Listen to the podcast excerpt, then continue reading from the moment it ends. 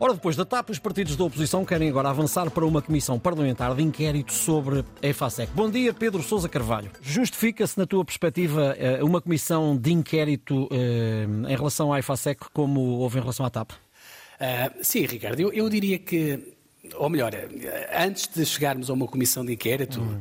se calhar há aqui um caminho intermédio a percorrer. Uh, antes de partir para uma comissão de inquérito, há aqui uma opção, digamos, mais convencional e menos radical, que é chamar o Ministro da Economia ao Parlamento para dar explicações cabais sobre este negócio, que é coisa que ele até agora ainda não fez. Uhum.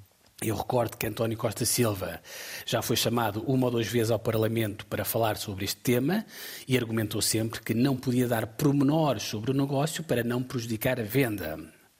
Bom, se ele lá voltar e as explicações não forem satisfatórias, ou se eventualmente ele se furtar a responder a alguma pergunta, então sim, nesse caso, Ricardo, fará sentido avançar com uma comissão de inquérito. Hum. Uma comissão parlamentar de inquérito normal, como aquela que tu falavas na TAP no início, como aquela que nós tivemos na TAP, dificilmente vai acontecer, eh, porque para isso seria preciso os votos do Partido Socialista.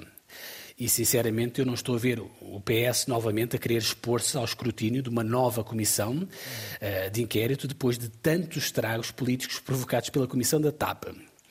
Portanto, para acontecer uma comissão de inquérito, à revelia do Partido Socialista, teria de ser sempre uma comissão de inquérito potestativa. Uhum.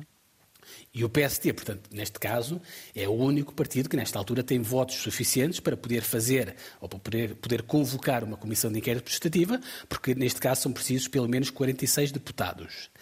Uh, Luís Montenegro já deixou essa porta aberta, veremos se vai ou não avançar com esta comissão. Mas seja, portanto, numa comissão de inquérito normal, seja numa comissão protestativa ou numa simples audição no Parlamento, Ricardo, uhum. o mais importante é que o Governo, obviamente, esclareça pelo menos duas questões. Eh, primeiro, tem de explicar um, eh, aos portugueses e aos deputados qual é que é o racional deste negócio, uhum. porque é que o Estado vai injetar 400 milhões de euros numa empresa e o acionista privado só entra com 15 milhões e fica como fiador de uma dívida de 60 milhões, ainda por cima com o agravante do Estado ficar com 0% do capital e o privado ficar com 100% da empresa, é estranho. Uhum. O que o Governo tem argumentado é que existe uma cláusula no negócio que diz que, em caso de venda, o Estado recebe dois terços do valor da venda e que, assim, eventualmente, poderá algum dia recuperar parte do dinheiro que lá injetou. O problema e aqui é a segunda coisa que o Governo tem que explicar muito bem, Ricardo, é que nesta altura nós nem sequer sabemos se a FASEC é uma empresa financeiramente viável.